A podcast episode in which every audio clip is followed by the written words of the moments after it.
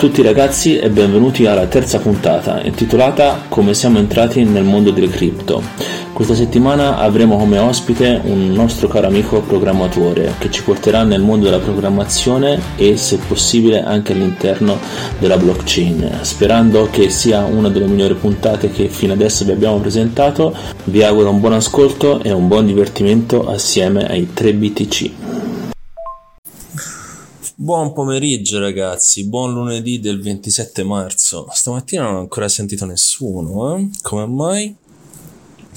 Io sono in mezzo a una bellissima ponentata, c'è un mare della Madonna. Visto un pochino i mercati, in BTC sempre sotto i 28.000 dollari, le crisi finanziarie sembrano rientrate tutte. I mercati, ho visto, sono attualmente in verde, non so per quanto. Boh, vabbè, vedremo durante la settimana cosa succederà. Secondo me è un mercato un attimino drogato dalle notizie che la Fed salva tutti. Tutti e tutte, soprattutto, tutte le banche. Vabbè, vedremo un pochino cosa succede. L'ospite di questa settimana, avete pensato a qualcuno in particolare? Abbiamo deciso per al mondo delle cripto e Bitcoin o no, o qualcos'altro.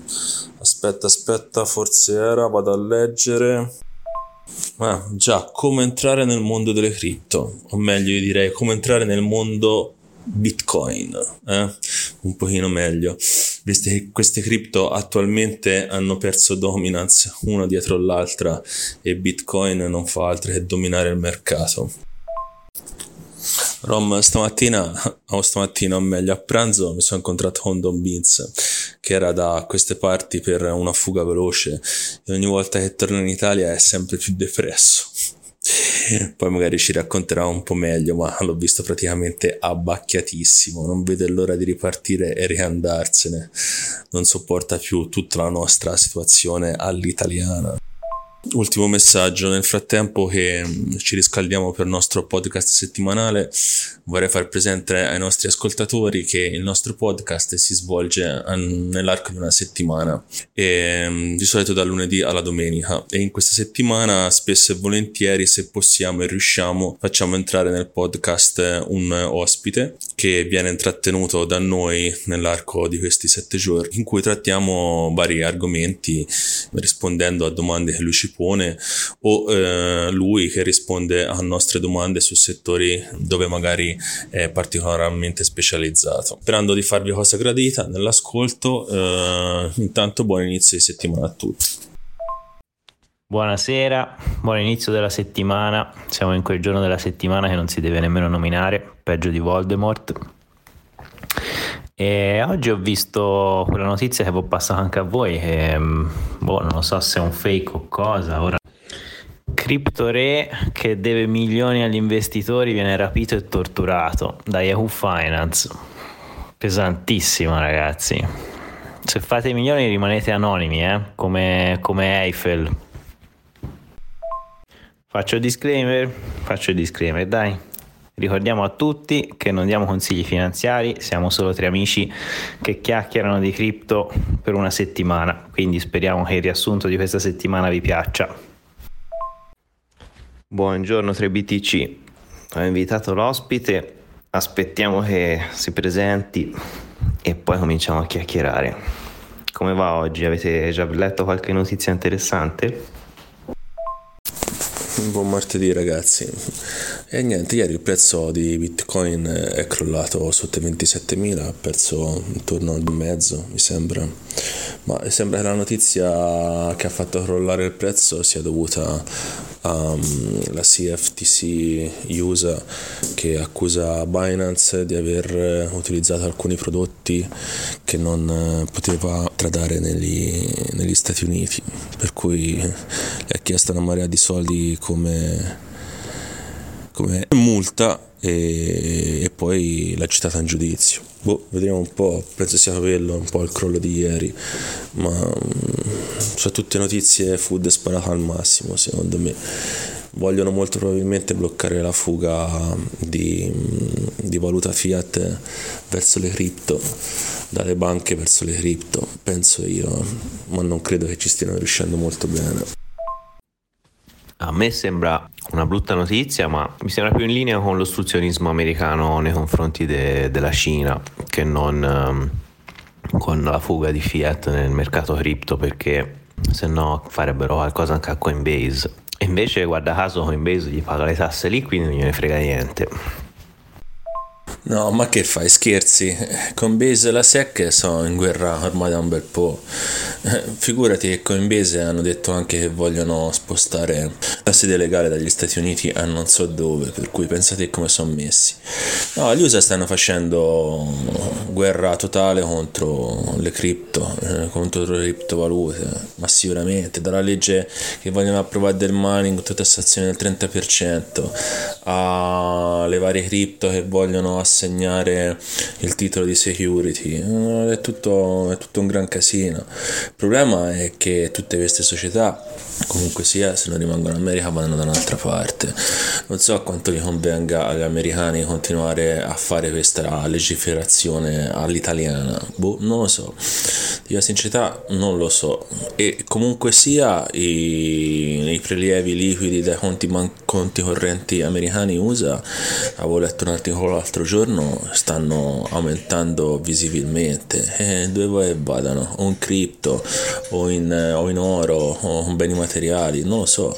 Comunque le stanno levando, questo è un dato di fatto. Se ritrovo l'articolo vedo un po' di, che, mm, di quanto milioni di dollari si sta parlando, non più che milioni di dollari, di miliardi. Ciao a tutti, questo è il primo messaggio del gruppo. Eh, la parte più difficile è trovare un nick diverso, quindi mi chiamerò semplicemente Alessandro. E sono un programmatore software eh, C Sharp. Ho investito prima della pandemia in, eh, tramite Coinbase e Binance, eh, soprattutto in Litecoin, quasi esclusivamente in stablecoin e inizio col dire che mi ha fatto piacere l'invito al podcast. Questo sarà un anno importante per, per tutte le criptovalute, un banco di prova soprattutto in questo periodo in cui alcune banche grandi hanno grossi problemi e dovrà dimostrare di essere resistente e alternativa al mercato bancario. Eh, in caso contrario rischia veramente di essere un, un, un bluff scoperto per la gioia di tutti i detrattori de, della tecnologia, di questa tecnologia. Ciao Alessandro e benvenuto al podcast. Fa molto piacere parlare con te e fa molto piacere sapere che sei un programmatore. Chissà mai se un domani potremmo aprire qualche tipologia di progetto insieme.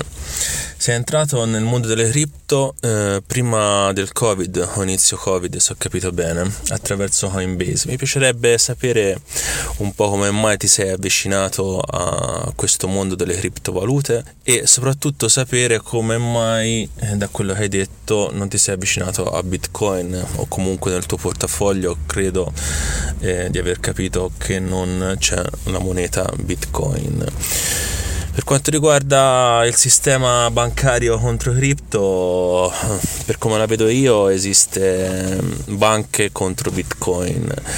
Il sistema parallelo delle cripto eh, lo vedo più un asset speculativo che è molto in balia delle leggi e, del mercato, per cui non so che futuro eh, potrà avere nei prossimi anni se ri, eh, rigoglioso o eh, un futuro pessimo con come puoi anche tu sostenere verso un, un declino un declino del sistema cripto.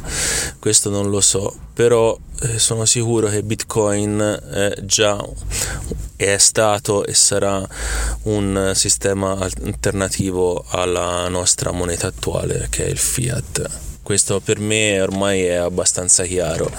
E, um, in molti investitori non lo è, questo può essere giusto sbagliato che sia, non lo so, però la mia mm, alternativa per un domani è, è Bitcoin e non ovviamente le cripto che um, reputo più un asset speculativo. Ricordo a tutti gli ascoltatori che questi non sono consigli finanziari. Ciao Eiffel. Eh, guarda, il mio primo approccio eh, su Coinbase fu nel 2017, eh, un momento in cui le, lo spostamento dei bitcoin generava troppe fee. La sovrattassa per scambiare, per trasportare da un portafoglio all'altro eh, la valuta era troppo alta eh, si parlava anche di 15-20 euro per ogni singola transazione. E questo problema non c'era su Litecoin. Eh, una transazione poteva costare anche 20-14 centesimi.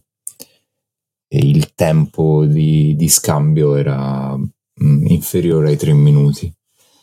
E quindi in quel momento decisi di, di scegliere Litecoin per questo, per questo ho seguito sempre quelli e anche in questo momento il poco, veramente poco che, che riesco a mettere da parte su, su Litecoin eh, lo mantengo lì. Il resto, sì, sul resto delle, delle valute c'è un po' di speculazione, anche sullo stesso Ethereum. Io starei lontano, o comunque il, non seguite consigli finanziari e se nel caso decideste di investire in qualcosa, investite solo in quello che conoscete, e quindi su cui vi, vi siete informati bene. Sì, sì, ma quello che dici è verissimo, eh. cioè anch'io all'inizio, la mia storia è, è, praticamente partita dalle shitcoin, ma per gli stessi un pochino tuoi motivi, anch'io 2016-2017, nel periodo praticamente di, non mi ricordo che bull run fosse, comunque era un periodo di bull run che le fee erano altissime, di bitcoin erano 15, 20 dollari a volte, anche 25, una cosa che comunque sia l'utente che entra, diciamo, diciamo che eh, lo può terrorizzare e allontanare, per cui lo può portare su altre alternative coin come Litecoin.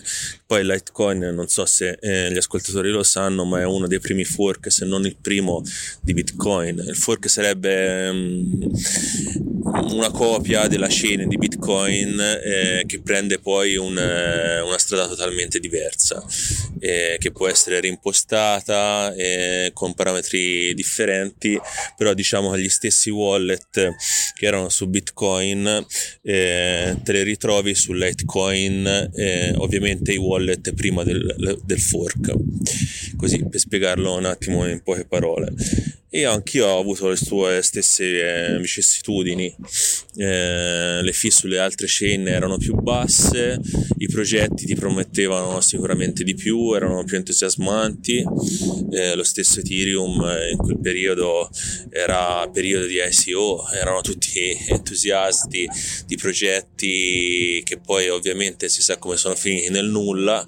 Il 99,9% dei, pro- dei progetti dell'ICO che eh, praticamente parlavano di Bitcoin killer o comunque sia tutte le stravaganze del momento, transazioni super veloce, risoluzioni del trilemma e quant'altro. Però negli anni poi battendo sempre la testa sulle solite cose, su nuovi progetti, mi sono sempre più avvicinato eh, andando verso la strada del massimalista Bitcoin, anche se ad oggi ancora non mi ritengo un massimalista assolutamente però eh, ritengo che Bitcoin ovviamente non è un consiglio finanziario, può essere una forma di investimento durevole nel tempo e che si apprezzi, questo sicuramente. Da quello che ho capito detieni sempre le tue coin su Coinbase, giusto?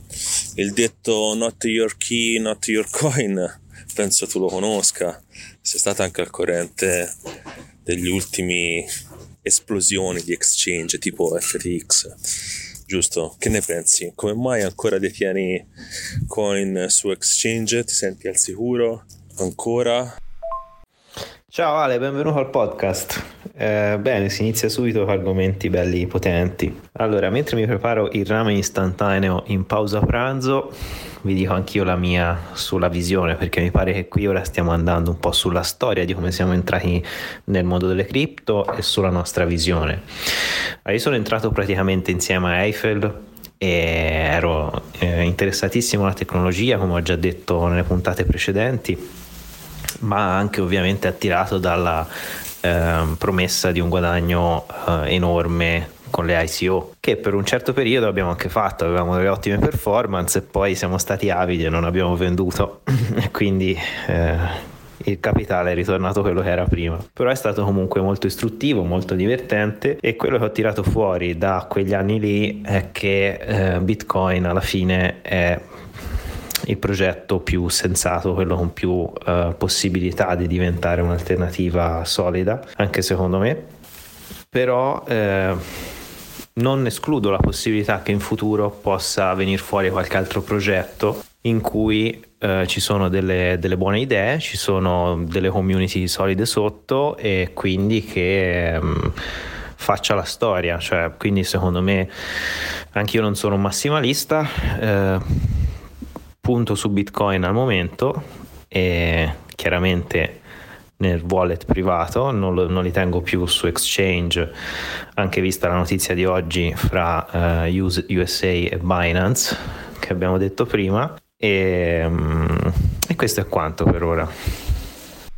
Come, come, premesse su quelle che saranno le mie opinioni, eh, quindi per dare un po' di contesto, è il fatto che mm, utilizzo Litecoin al posto del Bitcoin perché mi sembra ancora abbia meno, meno fee nel trasferimento de, della moneta e una velocità del trasferimento migliore ah, ad oggi, ad oggi ancora. E sul futuro no, non so come si evolverà anche nel breve periodo. Per gli scambi tra tipo da Coinbase a Binance è molto comodo scambiare, trasferire in Litecoin e per questo lo usavo. Cioè utilizzavo uno scambio Litecoin da Coinbase a Binance e poi su Binance facevo un po' di trading su, su shitcoin, su monete alternative. C'è stato anche il periodo di Tron con cui ho, ho preso una grossa mazzata eh, e poi riporto tutto su, su, Coinbase una volta fatti gli esperimenti. Eh, quest'è, quest'è. Alla base di tutto c'è un mio pensiero del fatto che ancora eh, tutto il mondo cripto sia troppo mh, variabile. I cambiamenti di prezzo sono improvvisi, sono di cifre importanti, quindi la quota che io decido di destinare a questo mondo in questo momento ancora a perdere, cioè sono disposto comunque a, al peggio, accetto lo scenario peggiore. Nonostante questo, eh, lo considero un progetto super promettente, con delle prospettive ottime e in più mh, da programmatore confido ciecamente in questa tecnologia quindi sono un supporter al 100% ma questo è il mio mantra, cioè praticamente investire quello che si è disposti a perdere. Molti diranno una frase fatta è comune, però io ho sempre, ho sempre fatto così, specialmente all'inizio. All'inizio che hai anche paura quando fai un pagamento da un wallet a un altro, ti sbaglia l'indirizzo, ti sbaglia la rete, che può essere, che ne so, rete Ethereum o Tron o algo, quello che sia, cioè non sei sicuro di niente. Sei lì a guardare la blockchain per vedere quando ti arriveranno le tue coin sull'exchange o sul, o sul wallet di turno non custodial. Cioè all'inizio è così, mm, anche chi dovesse investire in questo mondo, che sia bitcoin o cripto, cioè andateci piano con i piedi per terra, non fate fomentare da notizie, da amici e via dicendo. Eh, come si dice in gergo, non andate in FOMO quando il mercato va in FOMO dovete avere paura, cioè è lì il momento in cui quelli che sono del mestiere o hanno più esperienza di voi e hanno maturato il contesto dove sono, scaricano. E invece voi che siete in FOMO pensando che il progetto arriverà a, a, alle stelle più di quello che ha già fatto, rimanete lì come polli a farvi scuoiare vivi da chi invece sta svuotando le tasche.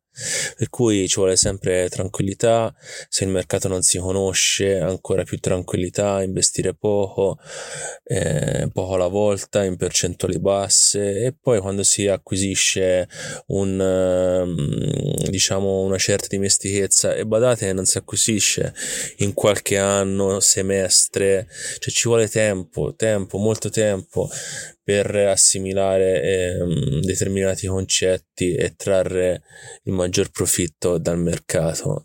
Ehm, per cui eh, chi volesse investire nel mercato delle cripto e in bitcoin andateci piano mi raccomando perché in tanti si sono fatti male e in tanti si rifaranno male ovviamente non sono consigli finanziari sì, sono d'accordo e in questo volevo aggiungere che se vi fate il ramen istantaneo tagliateci dentro due cipolline, due funghetti, le verdure che avete nel, nel frigo e vedrai ci metti un filino d'olio, un po' di spezie e vedrai che viene buono quasi come quello che prendi al ristorante. Ovviamente questo non è un consiglio finanziario. Ora è interessante perché tutti abbiamo parlato di come ci siamo avvicinati al mondo delle, cri- delle criptovalute e a parte quelli di noi più tecnici, mh, mm, penso che praticamente tutti si siano avvicinati perché volevano fare grandi guadagni, però una cosa interessante è che la maggior parte delle persone che è rimasta, pur sì, cercando sempre di farci un po' di guadagno perché pensiamo che il, um, l'ecosistema crescerà, vediamo che l'adozione in Bitcoin e nella tecnologia sta crescendo, le aziende ci sono, eh, c'è tanta gente che ci lavora, insomma, è sempre in aumento. Quindi secondo me anche le prospettive ci sono, però comunque siamo rimasti anche perché per le idee, insomma, le criptovalute eh, e i progetti su blockchain ci hanno ispirato per, uh, per quello che insomma abbiamo percepito uh, a livello ideologico del, di questo ambiente, ecco. Raga, ma la notizia che anche la Deutsche Bank uh, se ne sta andando a fanculo, che escono notizie da Reuters, eccetera, come la vedete? Allora, io in poi inizio a fare così, per ogni banca che inizia a andarsene a fanculo, mi compro un po' di BTC. Così a fine anno ce n'ho 21 milioni, eh? Che, di- che ne dite? Piacerebbe vendere 21 milioni. Intanto cerca di averne una che è già una cosa nel 2023 quasi impossibile per molti. Comunque, The Stage Bank, eh, io l'avevo già detto qualche settimana fa ma non credo che la facciano fallire, cioè è impossibile, credo che mh, mm, tutte le banche d'Europa siano collegate a quella, cioè, succederebbe veramente un disastro completo, non lo so cosa potrebbe accadere, roba tipo dal truffone, eh, che lui dice sempre prima o poi collasserà tutto. Non, non, credo che sia una cosa che avverrà in maniera così immediata, poi ci può stare tutto. Comunque accumula SAT è la miglior cosa, non c'è ombra di dubbio e non è un consiglio finanziario. A proposito di accumulare SAT, che sarebbe un'unità eh, di misura più piccola, un SAT del Bitcoin, che Bitcoin ha 8 cifre decimali come fare per poterli accumulare? Beh, allora il nostro ospite ha detto è passato da Coinbase, che è un exchange, una piattaforma eh, dove voi potete versare la vostra valuta euro, fare un bonifico, utilizzare carta di credito depositando l'importo che a voi più eh, piace e, e, poi da lì convertirli in bitcoin, tenerli sull'exchange, cosa che noi sconsigliamo altamente, o altrimenti usare un wallet wallet eh, che potete crearvi direttamente sul vostro smartphone con le vostre chiavi private, il vostro SID, per cui è un wallet non custodial che rimane totalmente in mano e eh, a, voi, cioè rimane in mano a voi è eh, sotto la vostra totale responsabilità, cioè non avete una eh, seconda persona da interpellare in caso di perdita del SID, delle parole che vi possono fare ripristinare il vostro wallet su un altro dispositivo, ma è tutta una responsabilità vostra, è proprio custodia vostra di questo wallet. O altrimenti potete passare, cosa che io consiglio vivamente, attraverso delle app eh, che quasi tutte hanno residenza in Svizzera dove potete fare un um, ehm, KYC eh, Lite eh, attraverso solamente le mail e da lì potete attraverso un bonifico acquistare bitcoin tranquillamente tenerli sull'app eh, che vi dà le chiavi del wallet o altrimenti su un altro wallet a vostro piacimento senza particolari problemi e un'app che fa questa, questa procedura si chiama BitKeepy che poi inseriremo nelle note dell'episodio e eventualmente ne parleremo in maniera più approfondita c'è anche Pocket Bitcoin che fa questa cosa. Se no ci sono anche app che ti danno Satoshi quando cammini, app che ti danno Satoshi per um, imparare a, um, capire blockchain e Bitcoin. Ci sono tante app che danno Satoshi come ricompensa per azioni. Per esempio c'è Young Platform in Italia o qui in Svizzera ce n'è una si chiama YZER, Eizer, che lo fa per, um, cioè uno può um, rispondere a dei quiz, studiare cos'è Bitcoin, cosa sono le criptovalute e guadagnare Satoshi. Eh sì, Rom, pare che un po' effetto domino, eh, siano un po', come ha detto anche Eiffel un po' tutte collegate, no? E la Deutsche Bank eh, sicuramente può dare un bel colpo. Eh, è chiaro, non, mh, mm, secondo me niente viene a caso. Eh. Io la penso che eh, la salveranno, cercheranno di, di pararsi un po', però a mio modo di vedere eh, questa è un po' la madre eh, delle crisi finanziarie, eh? per non bastare poi ci mettiamo anche la guerra, quindi cioè, questo è un momento di stabilità che secondo me il mondo, almeno il nostro mondo, quindi essendo degli anni 80 più o meno, eh, direi che non l'ha mai visto, non l'ha mai conosciuto, quindi c'è tanta instabilità nell'instabilità economico-finanziaria c'è Bitcoin che comunque sia è l'alternativa, un po' la novità, è l'alternativa che rema un po' contro quelli che sono i sistemi diciamo eh, radicati. E quindi niente, noi siamo tra quelli che ci credono, cioè credono nel cambiamento, credono nel, nella possibilità di eh, ritornare un po' al contante digitale, all'appropriazione del, del potere d'acquisto che eh, rimane appunto in mano nostra. Volevo innanzitutto salutare il nostro ospite, mi presento, io sono Don Vince, come già detto nelle puntate precedenti sono il meno tecnico eh, del gruppo, eh, sono un appassionato di criptomonete, ci sono entrato diciamo così eh, successivamente dopo un, un, breve periodo di circa un paio d'anni eh, nel trading del, degli scambi, insomma delle monete, quindi del forex in generale e per pura speculazione nella bull run del 2017, eh, quindi eh, ho avuto discrete patoste, insomma pian pianino poi ho conosciuto Romme e Eiffel al corso che loro hanno fatto, è stato molto piacevole per me perché realmente in quel periodo eh, non avevo amici che, che, si interessavano di questo, anzi con chiunque parlavo eh, fondamentalmente eh, erano più impauriti, eh, cioè la classica eh, la classica eh, inculata all'italiana, eh, per dirla. Eh, in realtà, pian pianino abbiamo, abbiamo approfondito. Con Eiffel ho mantenuto i, i contatti fondamentalmente notturni. Eh, scusate, ma come avete capito c'è un auto Velox. Eh, sarà meglio che rallento, se no mi scicco eh, l'ingresso in Bitcoin. Ok. Eh, detto questo, niente, Alessandro, ti volevo, ti volevo chiedere in questo momento tu cosa ne pensi eh, del prezzo di Bitcoin? Se, pe- se, pensi che sia un prezzo adeguato eh, rispetto anche ai dieci anni che lui, eh, diciamo, di storia che ha avuto, eh, di bull run che ha avuto, se pensi che possa a fine anno eh, rimanere su questi livelli oppure andare a eh, seguire magari il procedimento dell'halving precedente, quindi schizzare di prezzo, insomma, volevo capire da te eh, diciamo un po' come provocazione anche una tua previsione di prezzo da qui a fine anno, se è possibile. Ciao Don, grazie per la domanda che non è una provocazione, anzi è un, secondo me un tema molto importante per eh, chi si approccia al mondo dei Bitcoin, soprattutto dei Bitcoin più che delle altcoin.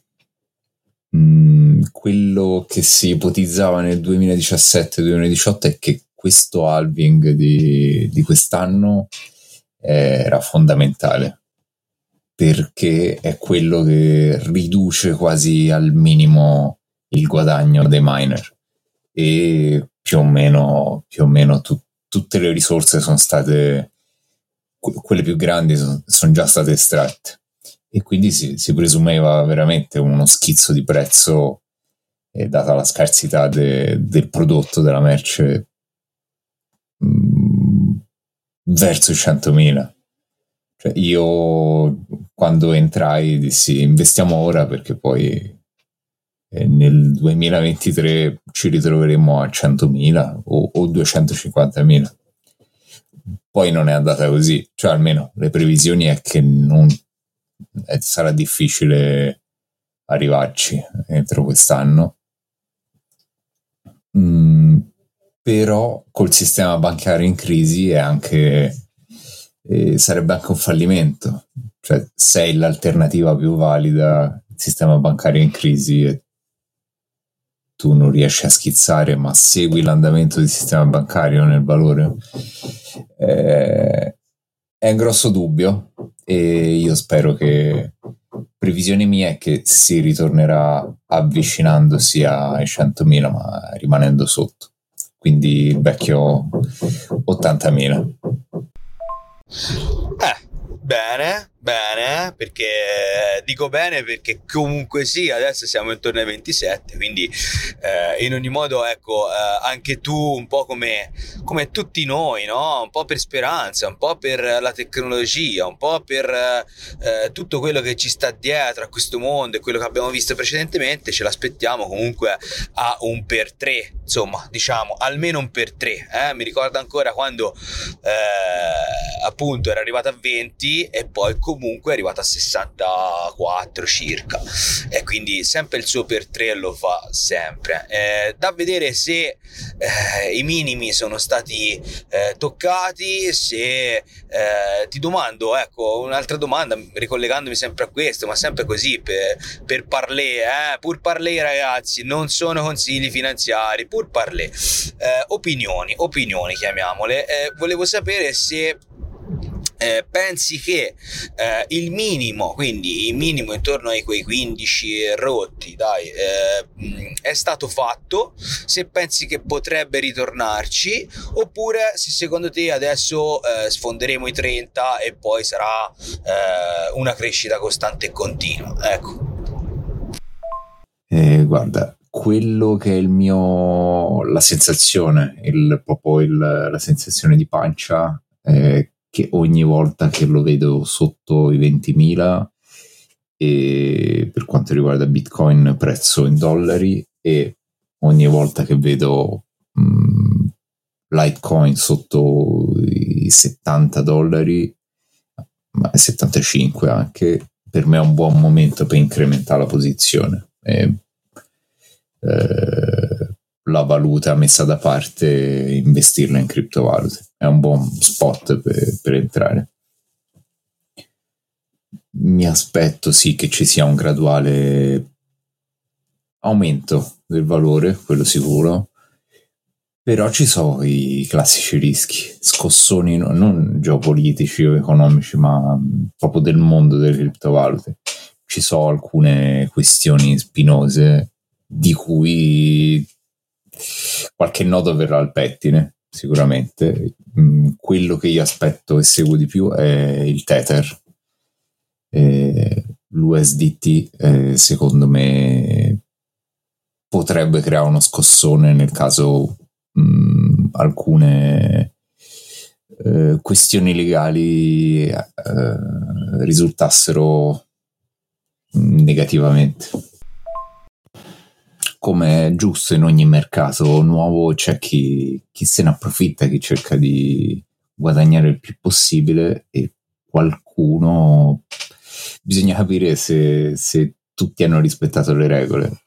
Quando i giocatori principali vengono messi in dubbio, questo, questo può generare qualche scossone eh, a livello di, di svalutazioni questo caso Tether, eh, non so se ne avete mai parlato, è il, la, la stablecoin che promette che ogni, ogni Tether valga un dollaro e loro dicono di avere alle spalle di questo Tether per ogni Tether un dollaro vero fisico come backup, quindi nel caso voi voleste uscire da, dalla moneta e tornare a, alla valuta re- reale, sarebbero disposti loro a, a ricomprarla con un dollaro vero. Eh, per un ciclo che si è ipotizzato mh, mm, non c'è questo backup eh, al 100% e stanno facendo de- delle indagini e vediamo come andrà. Questa è, è la questione che più mi preoccupa in questo momento. Sì, certo conosciamo Tether. Io seguo anche su Twitter Paolo Arduino, che è il CTO di Tether. E sì, ci sono anche di, delle controversie, però Tether ha sempre retto botta anche quando ci sono stati degli scossoni, quindi non c'è niente di dimostrato per ora. L'unica cosa che potrebbe secondo me intaccare è questo fatto delle securities che ehm, le coin centralizzate per la SEC possono diventare securities eccetera. Però per il resto secondo me Tether è, è abbastanza ok. Chiaramente non è una soluzione a lungo termine, secondo me, alla valuta fiat, proprio perché è pegato al dollaro, ma è più un punto di ingresso nel mondo cripto. Quindi è, anche questo è molto interessante, cioè parlare di stablecoin è, è interessante perché le stablecoin poi permettono di scambiare più facilmente con le altre criptovalute. Uno sa che c'è sempre un porto relativamente sicuro, che è quello delle stablecoin, anche se qualcuna è saltata negli ultimi periodi. eh, però eh, hanno una funzione molto importante. Ecco, magari possiamo chiacchierare anche di quello, della funzione che hanno le stablecoin per chi si approccia al mondo cripto. Io penso che a livello tecnico sia un, un ottimo progetto. Quello che mi preoccupa è il lato finanziario, ovvero il caso in cui metà dei loro ingressi di liquidità li abbiano reinvestiti eh, in eh, criptovalute.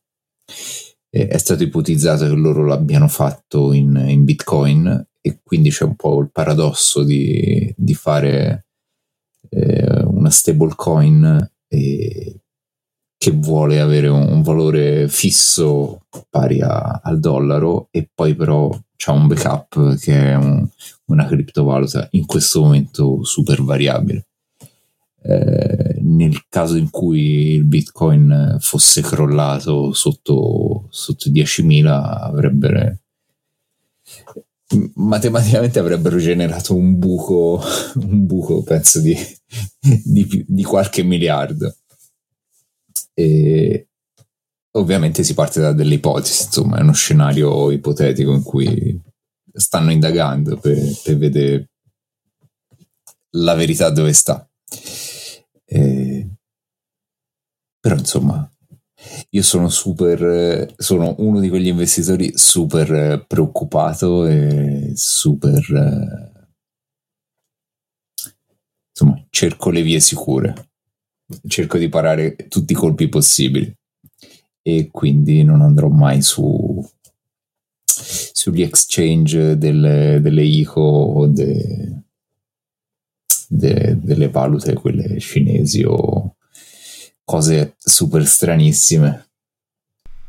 Allora, questa cosa di USDT che eh, pegata a Bitcoin, quantomeno una parte di USDT, non, eh, non lo sapevo. Mm, e ho anche qualche dubbio che sia così, mi sembra molto molto strano, perché con le oscillazioni di Bitcoin eh, sicuramente il PEG di USDT eh, sarebbe come minimo calato e, e non mi sembra che sia andata così.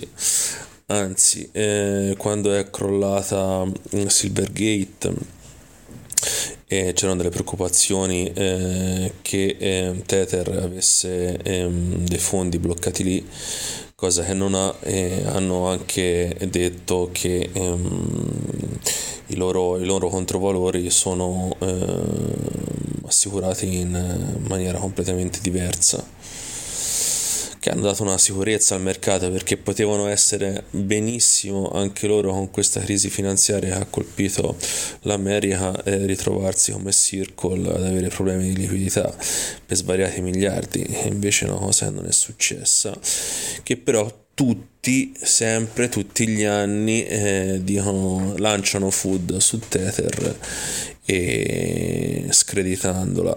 Ora, ovviamente non cioè non c'è un sistema sicuro al 100%, però eh, diciamo che la stablecoin eh, quale rappresenta USDT a me è sempre quella che ha dato più fiducia in assoluto. Poi per i nostri ascoltatori cos'è una stablecoin? Una stablecoin non è altro che praticamente una eh, criptomoneta che simula il valore eh, della moneta a cui è collegata, la moneta fiat, in questo caso il dollaro USD e sinteticamente come funziona? E vengono stampate questi USDT queste monete in base alla eh, riserva eh, con rapporto di 1 a 1 eh, di controvalore in dollari.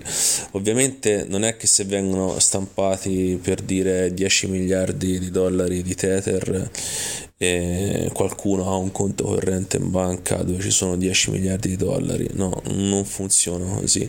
Le coperture possono essere varie e diverse, possono essere fondi, titoli di Stato, liquidità e quant'altro. Non, non ho idea di come sia composto il portafoglio del PEG di USDT, ma al momento non, non mi interessa approfondire la cosa.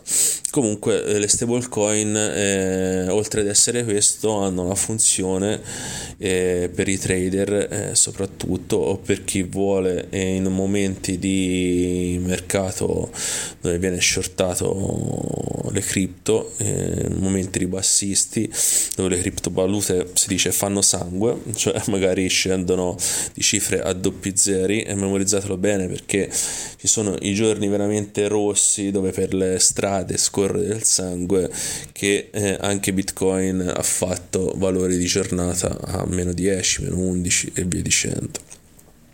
Per cui eh, magari chi trada e, e, ha grossi capitali o anche piccoli capitali investiti su criptovalute si sposta in, eh, in, questa, in questa coin facendo cambi delle proprie valute in USDT in maniera, in maniera da mantenere il PEG col dollaro e mantenere il proprio valore in portafoglio per poi eventualmente se si è fortunati o si è bravi eh, ricomprare eh, le stesse cripto a valori più bassi oppure eh, decidere di uscire in fiat, cambiare e versare sul proprio conto bancario. Oh, con la pasta che bolle volevo ricordare anche le stablecoin algoritmiche tipo Luna, Terra Luna, che ha causato il crash dell'anno scorso quelle non so da ricordare, sono da dimenticare, levati dal cazzo te le stablecoin algoritmiche, mamma mia. Concettualmente, teoricamente sul white paper Ganze, ma poi un danno, mamma mia, che casino. Tutto il dump delle cripto è nato da lì, dalle stablecoin algoritme di Luna. Penso ci sia una cosa effettivamente peggio delle stable algoritmi. Gli NFT. Vogliamo parlare dell'utilità degli NFT e della seconda bolla dopo le ICO? Eh? Tanta roba gli NFT, eh? Che poi quest'anno sono usciti anche attraverso l'aggiornamento di Taproot su Bitcoin con gli ordinals. Wow! Vabbè, dai, sì, vanno ricordati proprio per dimenticarli. Ricordiamo cosa fanno. Quindi una stablecoin algoritmica è una moneta virtuale che si promette di, essere, di avere un valore stabile utilizzando delle procedure codificate. Quindi c'è un codice scritto e secondo chi ha, ha inventato questo codice ehm, il processo stesso che, re, che autoregola questa valuta dovrebbe eh, tenerne il valore stabile. Ovviamente alcune dinamiche eh, non erano state calcolate nel caso di Luna ad esempio e questa cosa è crollata sotto il pavimento e quindi ehm, per ora questo esperimento è fallito, però sulla carta è interessante perché avere dei processi automatici che autoregolano il valore effettivamente è un'idea teoricamente carina. Eccoci ragazzi, sì, siete stati molto tecnici, sigle che magari eh, possono risultare un po' complesse, ma invitiamo i nostri ospiti a eh, documentarsi riguardo a quello che diciamo e in caso non troviate le informazioni a scriverci nei commenti in maniera tale che possiamo approfondire mh, alcune argomentazioni o magari più semplicemente sigle che non conoscete. In ogni modo, ecco, mi sento di dare uh, un'informazione eh, ai neofiti eh, molto utile, che è stata molto utile per me quando mi sono approcciato, eh, ovvero il sito, diciamo, eh, principale eh, di ricerca delle criptomonete dove mh, mm, si può eh, attingere a tutte le informazioni necessarie sia per quanto riguarda eh, i progetti stessi, quindi richiami ai vari siti originali, alle capitalizzazioni dei progetti, al, eh, ai prezzi anche, ai grafici dei prezzi, magari sul 5 anni, sull'annuale, eccetera. E questo sito si chiama, o almeno uno dei più famosi, poi ce ne sono molti altri, chiaramente se vogliono poi eh, darcene anche altri ROM e Eiffel, eh, ben venga. Comunque il sito principale è il Coin Market Cap eh, basta digitarlo sulla barra di Google e sicuramente viene fuori.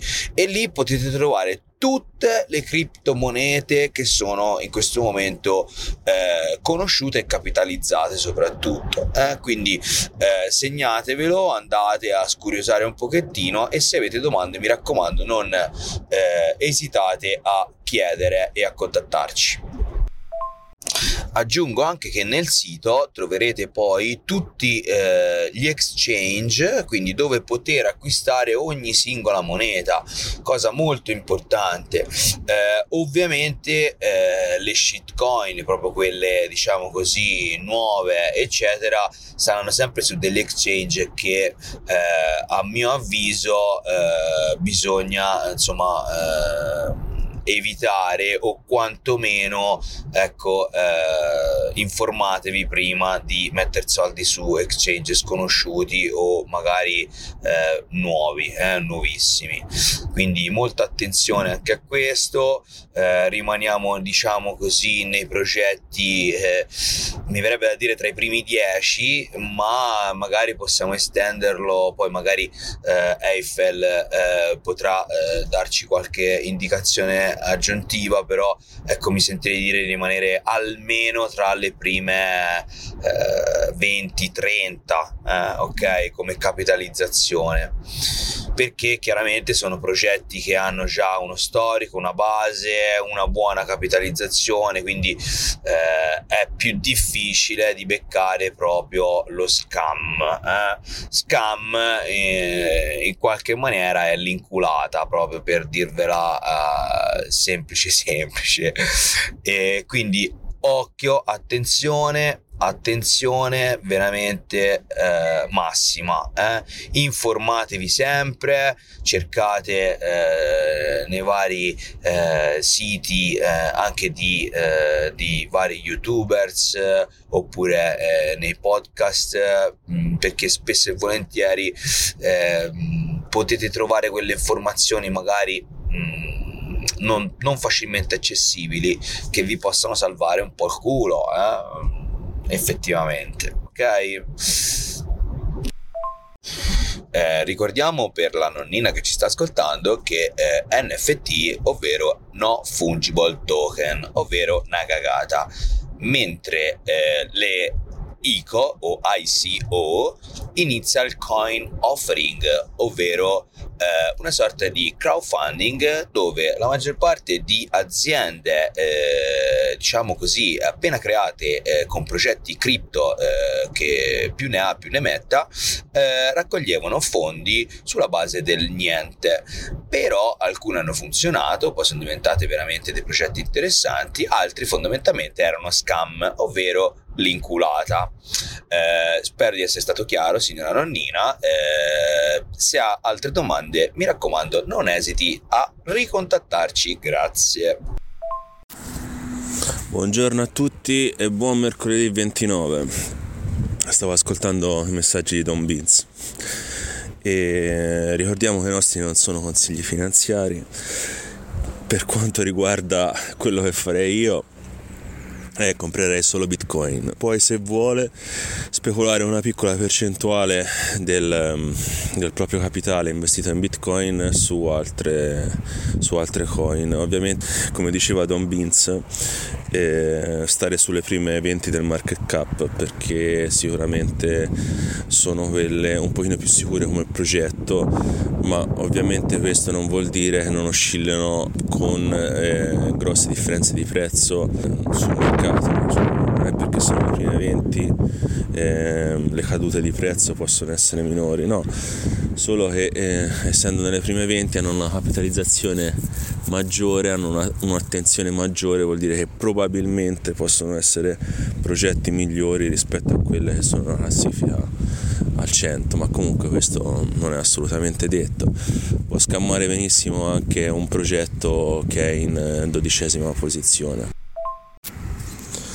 Il nostro podcast vuole mettervi eh, davanti a un mondo eh, che è quello delle cripto e di Bitcoin e farvi capire meglio eh, come funzionano determinati ambienti con le parole che possiamo spiegarvi noi, dalla nostra esperienza. Come detto più volte, non siamo professionisti del settore, siamo persone come potete essere voi che entrate nel mercato delle cripto fra 5-6 anni con il vostro bagaglio di esperienze alle spalle, i vostri errori, i vostri anche piccoli successi, le vostre disavventure sul mercato delle cripto, eh, le vostre illuminazioni, tipo io quando ho scoperto Bitcoin e non l'ho scoperto subito quando sono entrato nel mercato delle cripto, ma dopo parecchi e parecchi anni in cui l'ho sempre eh, messo nell'angolo e poi alla fine ho capito per me qual è il vero senso di Bitcoin, un'economia alternativa, una speranza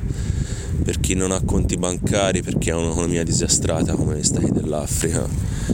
È una piccola possibilità per noi dovessimo nel prossimo futuro avere una sorte simile come parecchi stati nel mondo. Buongiorno carissimi e buon mercoledì a tutti. Oh, Don Beans, grande, sei rientrato? Ce l'hai fatta a svegliarti stamattina? Buon appetito! E qui si sta cucinando. Mentre cucino leggo un po' di notizie, ho visto che ci sono un po' di notizie su El Salvador. Quindi collegandoci a come si può entrare nel mondo delle criptovalute in El Salvador è molto facile, basta avere un dittatore che sceglie per te. Ora, al di là del, um, dell'ironia, eh, in El Salvador, um, El Salvador è stato molto criticato per la scelta di eh, adottare Bitcoin come valuta legale, ma adesso la scommessa sta pagando indietro perché Bitcoin da 19.000 quando loro hanno detto compriamo un Bitcoin al giorno sta è arrivato a 28.000 e loro stanno ripagando adesso indietro 800 milioni di bond se non ho letto male su questo articolo di Yahoo Finance. E, ehm, e quindi niente, hanno diciamo un po' smentito i detrattori di questa scelta, benché poi rimanga sempre uno Stato sotto dittatura, ci siano 66.000 persone incarcerate per eh, legami o presunti legami con le gang che infestavano il paese, eccetera, mille problemi sociali e politici, però comunque questa scommessa sembra aver pagato e dal punto di vista dell'adozione eh, le statistiche dicevano che questo Civo Wallet che aveva anche dei bug eccetera però è stato adottato da metà dei salvadoregni perché veniva dato un bonus di 30 dollari in bitcoin se lo scaricavi. E quindi loro eh, hanno metà della popolazione che bene o male conosce Bitcoin o ha un portafoglio Bitcoin, quindi la situazione lì è interessante. Cosa ne pensate di questo tipo di adozione quasi forzata o comunque molto uh, spinta dall'istituzione stessa? Poi, vabbè, speriamo che non dove avere un dittatore che ci viene a dire devi usare Bitcoin, eh? quello mai. Buon pranzo a tutti.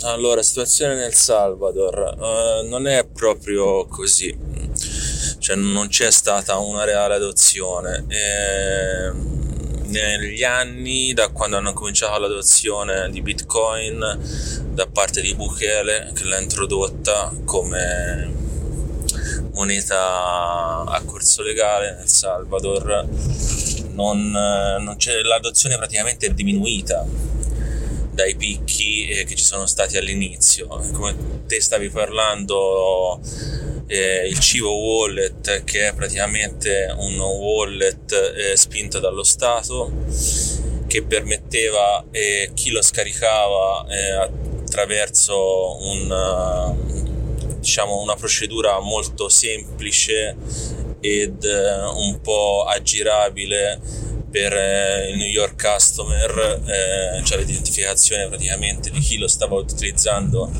per eh, acquisire questi 30 dollari. non ha portato a una conoscenza di Bitcoin, ma bensì ha portato nelle tasche di chi scaricava il Civo Wallet questi 30 dollari e in più ci sono molte persone che se ne sono approfittate facendo autenticazioni dei documenti con foto di star o, o roba del genere perché il, la prova dei documenti era di scarsa qualità e poi una volta spesi questi 30 dollari nel Salvador non sono poi soldini. Ora non so quanti euro possono corrispondere a livello di potere di acquisto in Italia però non sono pochi. Per cui eh, diciamo che i numeri alti di download sono stati fondamentalmente per quelli. E, però poi l'adozione di Bitcoin è morta lì.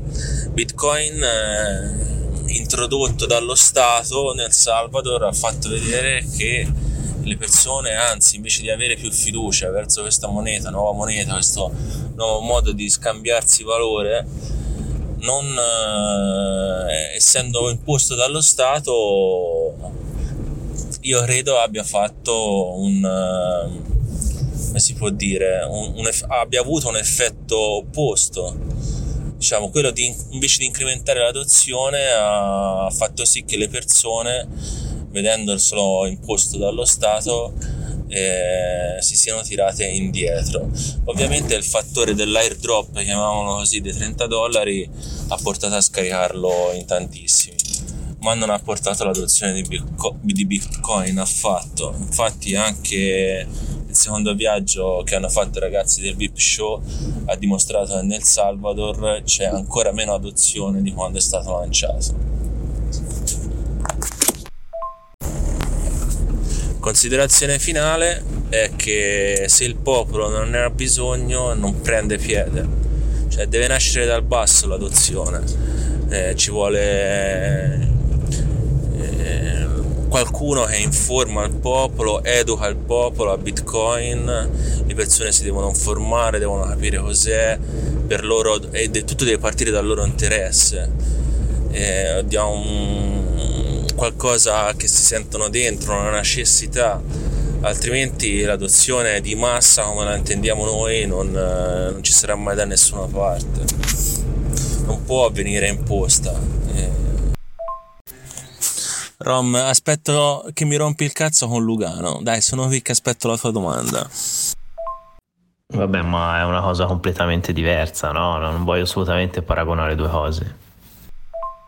Tra l'altro c'erano esperimenti anche prima di Lugano, ora non mi ricordo dove, ma anche in Italia c'erano dei paesini che si erano organizzati o un paesino che si era organizzato dove i negozianti accettavano bitcoin e, è una cosa simile a quella che è successa a Lugano. L'amministrazione cittadina sicuramente spinge, sponsorizza e organizza degli eventi divulgativi però non, è, non, è, non possiamo paragonare Lugano o quel Salvador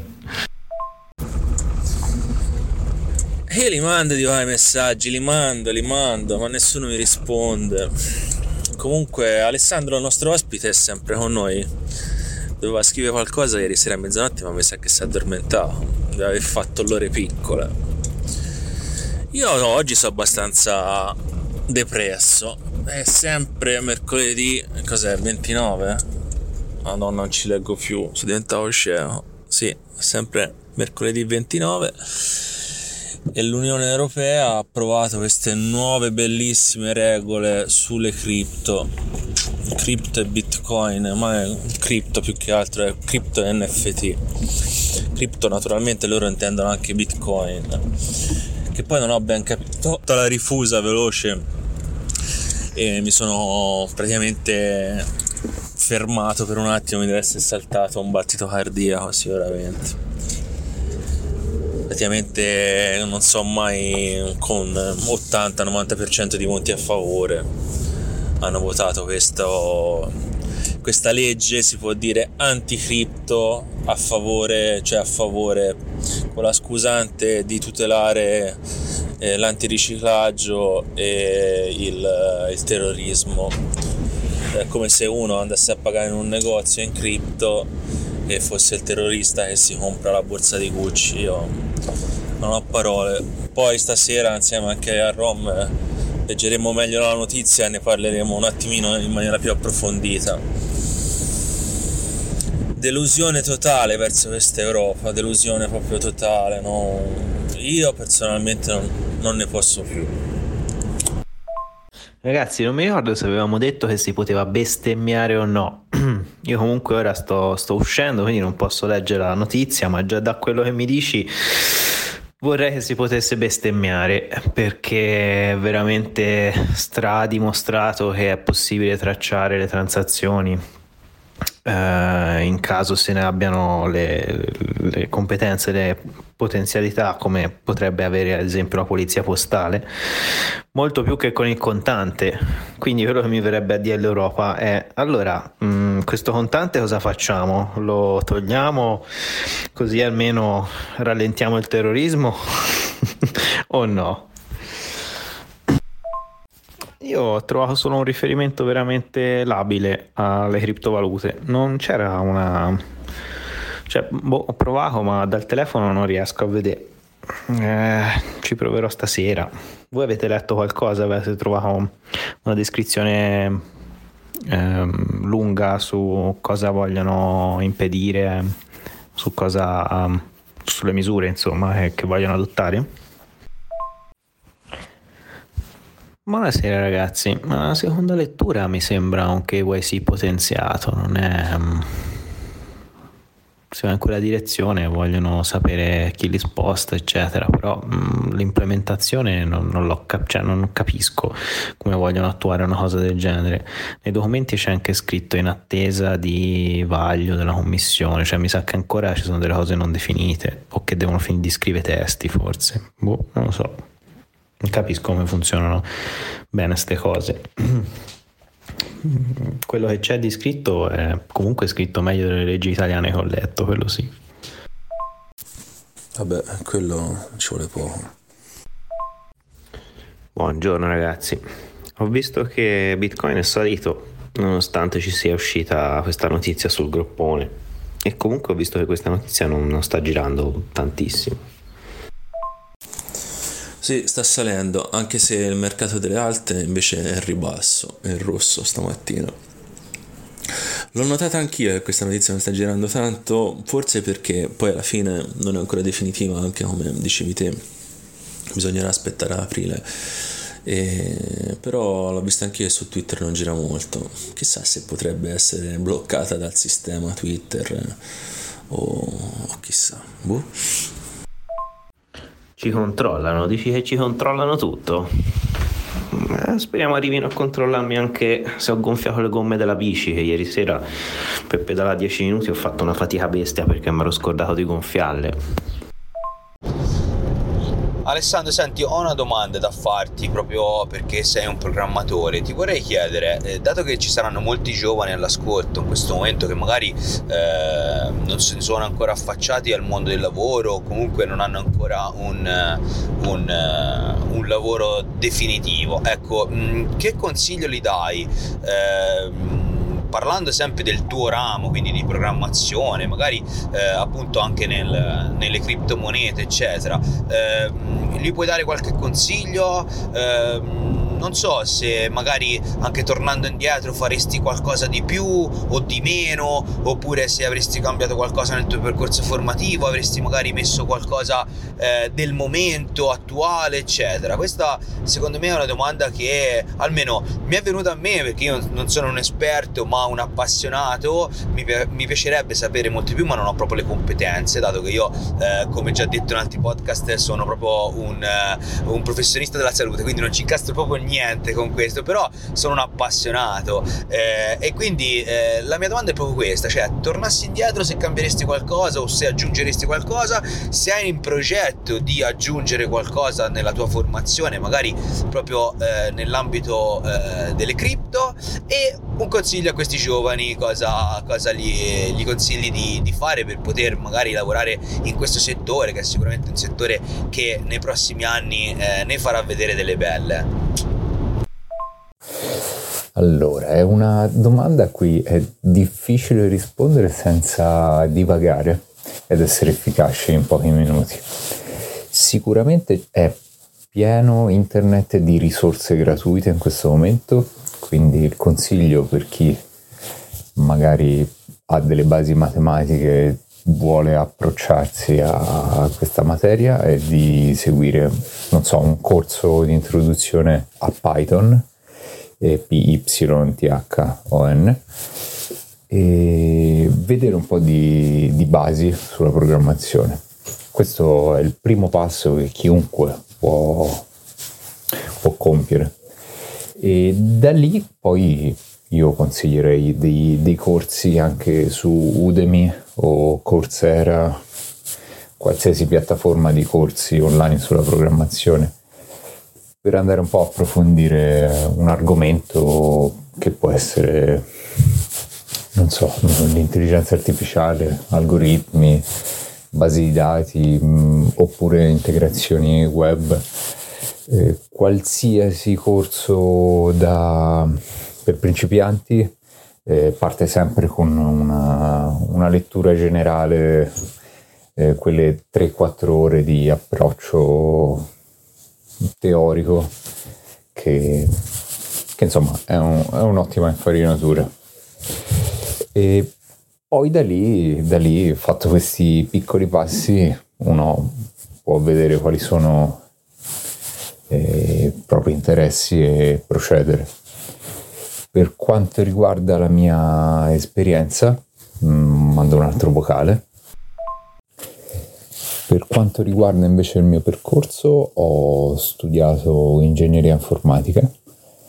E cosa mi ha dato questo percorso? Una conoscenza ad ampio raggio sulla materia, ovvero il percorso di studi mi ha obbligato a mettere la testa su problemi anche non affini ai miei interessi, eh, quindi ad approfondire questioni che con l'autodidattica non avrei affrontato, non avrei detto ma questo o non mi serve o non mi interessa, questo avrei rimandato. Eh, alla fine questo approcciarsi a, a decisioni prese dall'alto perché il corso di studi sceglie per te una serie di argomenti da affrontare. E mi ha portato ad avere una conoscenza più, più completa, nel senso una versatilità eh, molto buona. Questo si traduce nel mondo del lavoro di poter, eh, eh, poter inserirsi in più, in più settori, molti più settori senza, senza timore, insomma, hai delle basi per interfacciarti con, eh, con, tutti i livelli eh, de, del mondo IT, insomma. Una cosa che cambierei, tornando indietro, sarebbe il preferire sin da subito una grossa realtà, una multinazionale rispetto a delle piccole e medie imprese. Eh, nel mondo dell'informatica, quando hai un team eh, più grande, eh, hai modo di interfacciarti con tante persone che conoscono bene aspetti che tu, eh, tu magari non hai mai visto e da cui se sei bravo ad assorbire informazioni eh, hai modo di, di, crescere più velocemente. E questo invece in una piccola media impresa è, è limitante perché spesso ti ritrovi da solo a, a studiare, a cercare di risolvere i problemi e va bene, è ottimo, però sul lungo, sul lungo andare è un,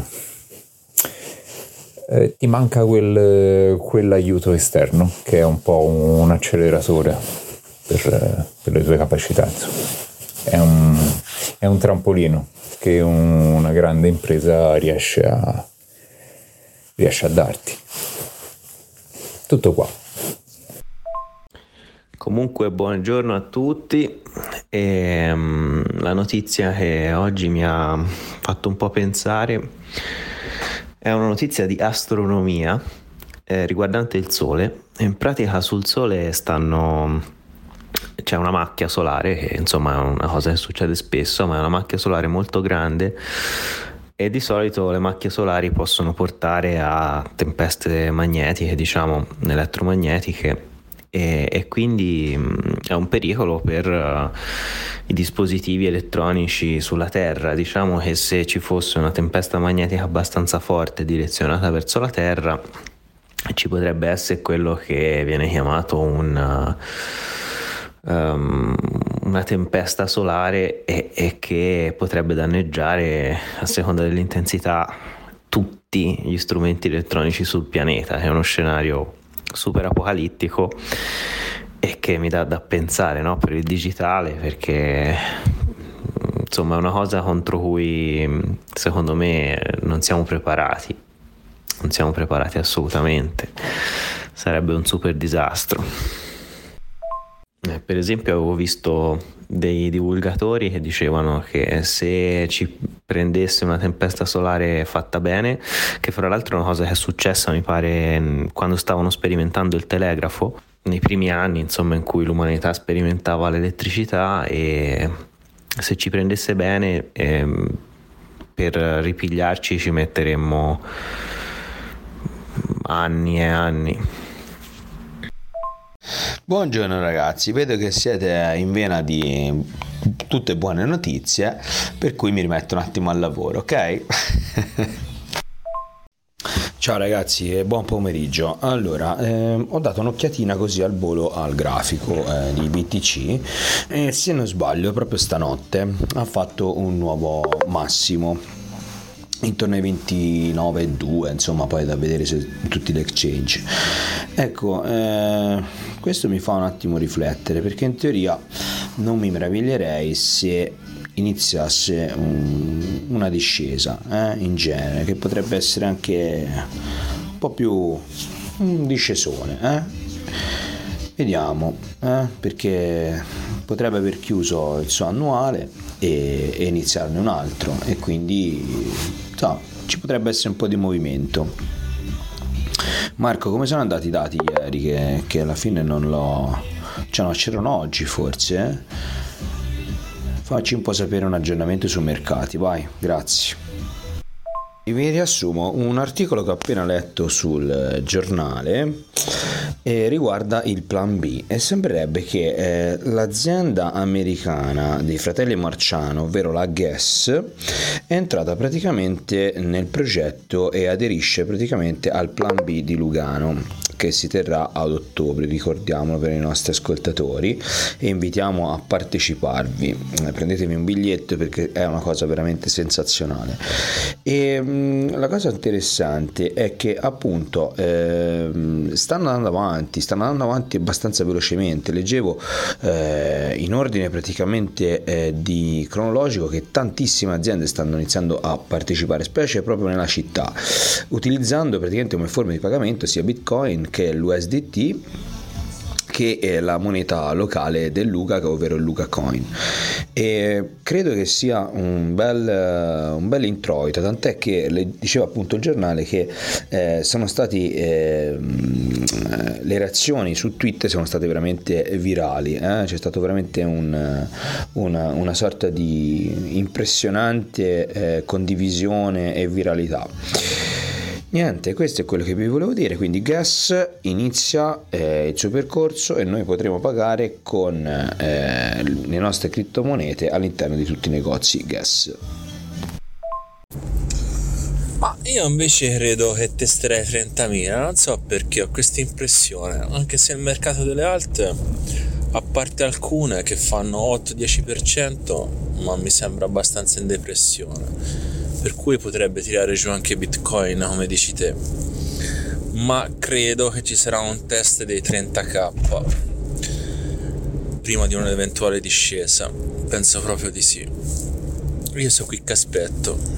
Aspetto aspetto il superamento dei 29 e il test dei 30.000 eh, io negli scorsi giorni ho fatto un passaggio da Algorand, avevo un quarto dei miei investimenti in Algorand e mi è scattata perché avevo, avevo messo delle soglie, mi è scattata la vendita degli Algorand, eh, arrivati a 22 centesimi e è passato tutto in Ada Cardano. Quindi sì, io tre quarti di quello che ho in cripto l'ho messo in Litecoin e l'ultimo quarto in, adesso in Ada Cardano eh, che secondo me tra tutte le altcoin è il progetto più promettente.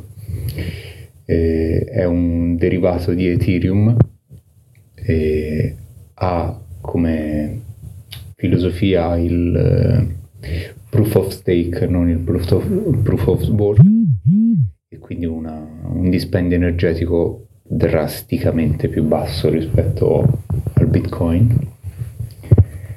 E, e una velocità di transazioni all'incirca sul, superiore ai 100.000 transazioni al secondo eh, rispetto a Visa che non supera le 100 transazioni al secondo.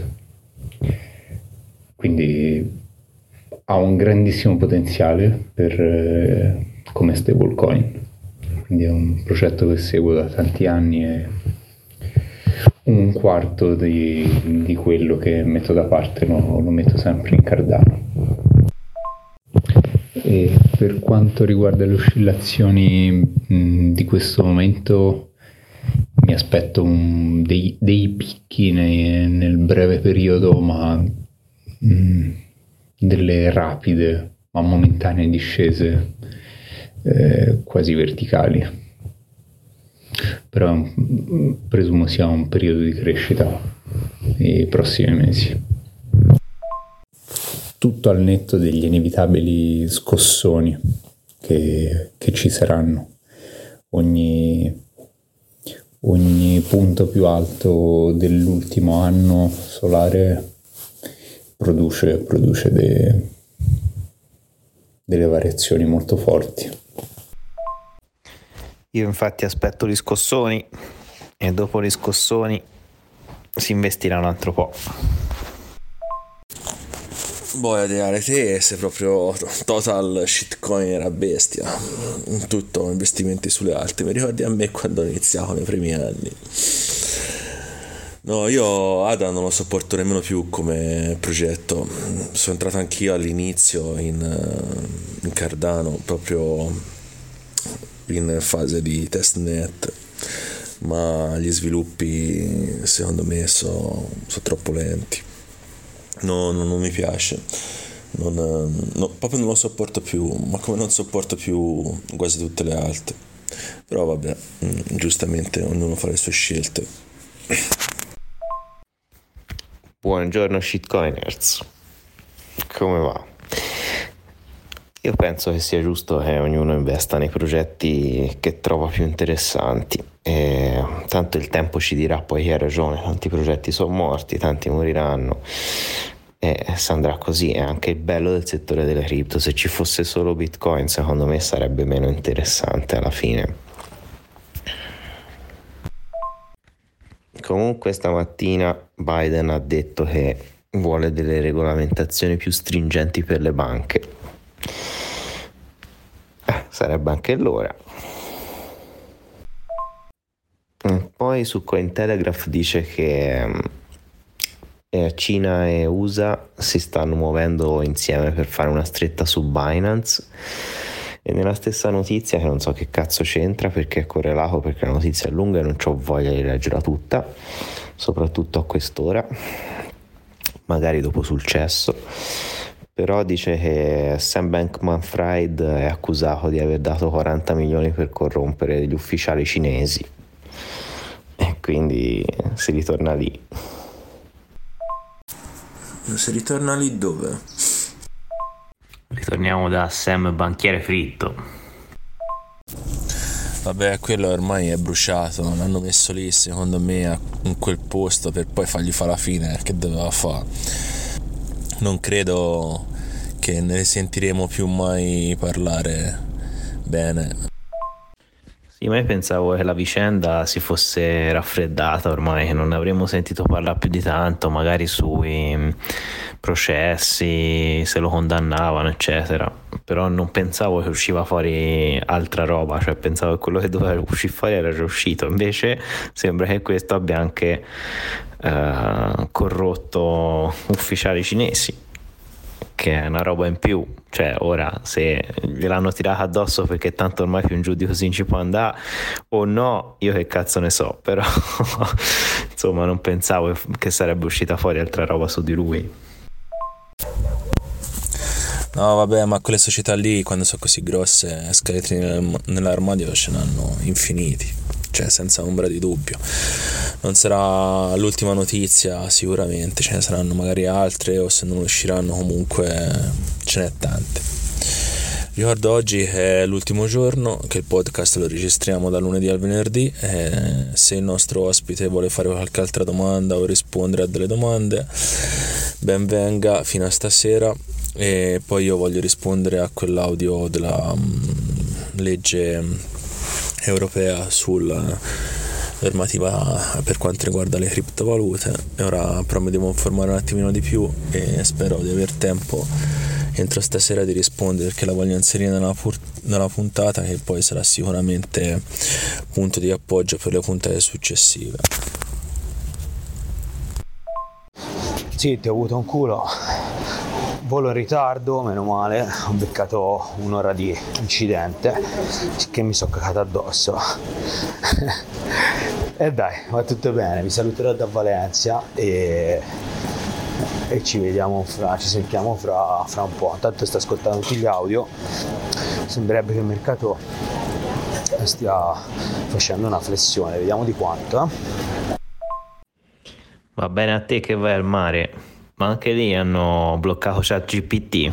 Hai sentito in Italia vogliono bloccare ChatGPT.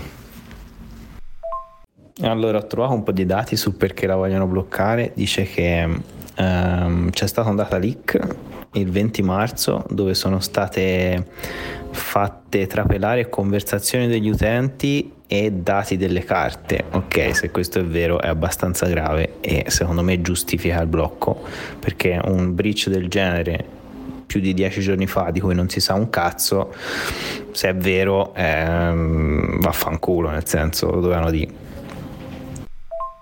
E poi ci hanno buttato sopra anche ora, visto che avete fatto sta cazzata, vediamo anche se siete compliant col GDPR, vi facciamo aprire del culo e dicono anche che non uh, controllano adeguatamente che le persone siano maggiori di 13 anni di età, che dovrebbe essere il limite per l'utilizzo di questo strumento. Qui stiamo andando verso il tecno proibizionismo comunque.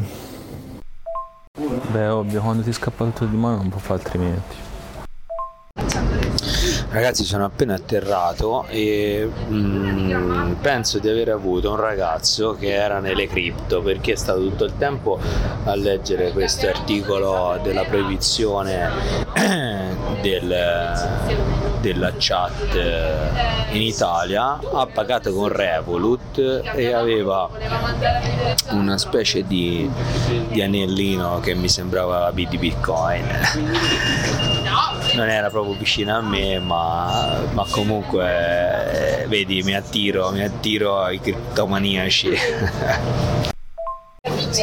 L'avete saputo, o meglio, l'avete sentito la notizia che praticamente è stato esposto un logo di Bitcoin Study sulla sede della BCE a Francoforte eh, tra la notte mi sembra del 29 e 30 marzo. Eh, questa è una figata, eh? vi, posto, vi posto la foto e il link. il nostro eroe Bitman allora, a proposito di BCE, visto che ci va proprio a cappello, ultime normative inserite dalla comunità europea che hanno avuto una, una votazione di ben eh, 99 a favore, 8 contrari e 6 astenuti L'Europa approva norme su Bitcoin e delle criptovalute degne di una satrapia orientale. Questo lo scrive criptovaluta.it. Però andiamo a vedere cosa dice questa europarlamentare che si chiama Aurore Laluc. Vabbè, dice oggi hanno avuto luogo una votazione importante per l'Europarlamento nel campo della lotta al riciclaggio di denaro e al finanziamento del terrorismo. Questo riguarda principalmente NFT e piattaforme cripto. Gli NFT saranno soggetti alle norme AML antiriciclaggio, mentre ne erano esclusi dal MiCA, uno dei passi avanti più importanti grazie a questo voto. Le piattaforme di scambio NFT dovranno ora sottostare agli obblighi di legge nella lotta al riciclaggio di denaro e al finanziamento del terrorismo. Mamma mia, sembra un po' tutto molto esagerato. Ci sarà una blacklist delle piattaforme dubbie. L'autorità europea antiriciclaggio AMLA avrà la possibilità di creare una lista di piattaforme che sono basate al di fuori dei confini UE, che rappresentano rischi per quanto concerne il riciclaggio di denaro e il finanziamento del terrorismo. Poi va avanti dicendo identificazione e verifica delle transazioni a partire da 0 euro per gli exchange dovranno implementare una procedura in forma di dual diligence, identificazione e verifica per tutte le transazioni verso i non-hosted wallet, praticamente wallet non custodial, quelli che utilizziamo noi con le chiavi private, non quelli che stanno sugli exchange. Acquisti superiori a 1000 euro, identificazione obbligatoria, per cui se vai in un negozio e acquisti cose superiori a 1000 euro dovrai essere identificato con New York Customer, cioè la fase di kick, dovrai dare documenti, residenza e quant'altro, bellissimo. Tutti gli acquisti di beni e servizi in cripto che valgono più di 1000 euro da un hosted wallet, cioè un wallet che possedete con le chiavi private, saranno autorizzati se e solo se il proprietario il beneficiario possono essere identificati, altrimenti non potete comprare niente, assolutamente nulla. Proibizione dei rapporti commerciali con gli exchange non presenti nella lista. Relazioni lavorative con piattaforme prive di registrazione o licenza saranno proibite. Una lista indicata e non esaustiva sarà indicata da AMLA. Eh, eh. Insomma, direi che si va avanti, no? Tecnologia iOS. Però gli articoli la presentano male perché non è ancora stata votata in realtà dall'Europarlamento. I voti che ci sono credo che siano quelli delle, dei gruppi di lavoro che hanno votato il testo, quindi il testo è stato approvato, però la legge non è stata votata ancora.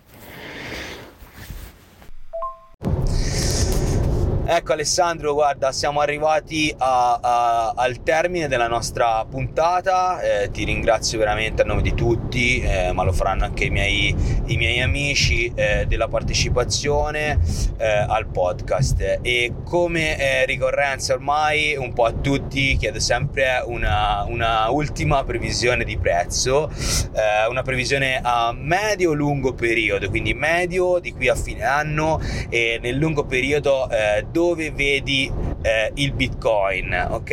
Rimanendo nel re delle cripto quindi non ti faccio fare una previsione di tutte e neanche della tua amata litecoin però se la vuoi fare falla pure aggiungila pure però io ti chiedo bitcoin dove lo vedi? Da qui a fine anno dammi un prezzo e magari poi organizzeremo un, un vincitore a fine anno eh, ti richiameremo se hai vinto e, e da qui a diciamo lungo periodo facciamo almeno 5 anni, eh? quindi nel 2028 eh, dove vedi Bitcoin. E ancora grazie da parte di tutti. Ciao. Grazie Don e gli altri per lo spazio che avete dato. Mm, voglio concludere con una velatura di ottimismo concreto su questa previsione perché per quest'anno io prevedo un nuovo massimo storico, non sensazionale, quindi non, non un superamento della cifra dei 100.000, ma un, un circa 80.000. Tanto volete dei, dei numeri precisi, quindi un 80.000 dollari, secondo me. E una previsione sul lungo periodo, 4 anni, eh, un raddoppiamento almeno due volte e mezzo di, di, questa cifra.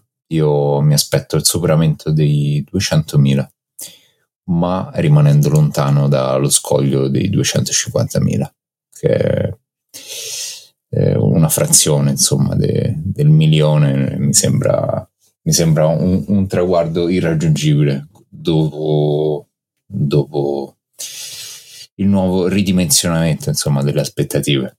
No, non si andrà sulla Luna, ma l'ottimismo rimane. Raga, grazie mille dell'invito per il podcast. Poi se mi passate il link de, della trasmissione me la, me la riascolto. E, e nulla, buon, buon fine settimana, buon ricomincio di settimana domani. Allora ringraziamo il nostro ospite che è stato con noi questa settimana, grazie Alessandro, spero che sia stato piacevole e grazie ancora. Eccoci ragazzi, siamo quasi giunti alla fine della puntata settimanale del nostro podcast. Eh, ricordo a tutti gli ascoltatori che potete farci qualsiasi tipo di domanda eh, nei commenti, potete visitare il nostro sito che è www.3btc3numero.it e vi prego di farci delle domande perché mh, nei prossimi podcast vi daremo molto ascolto. Eh, come avete visto eh, facciamo entrare eh, qualcuno di voi ma anche più di uno magari eh, all'interno del nostro podcast settimanale. Eh, quindi mandateci eh, dei vostri feedback.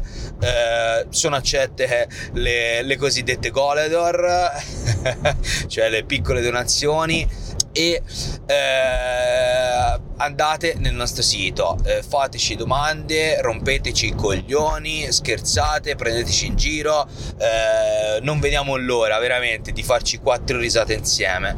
E sicuramente qualcuno di voi eh, verrà coinvolto, quindi preparatevi, eh. l'emozione poi quando state da questa parte sicuramente sale e la disinvoltura del mandare un messaggio diventerà poi una, una, una sorta di stress, una sorta di ansia però divertente. E vi ringrazio ancora del, del nostro ascolto, dell'ascolto e ancora un gran saluto dai 3BTC, Eiffel, Rommel e il sottoscritto Don B. Ciao a tutti!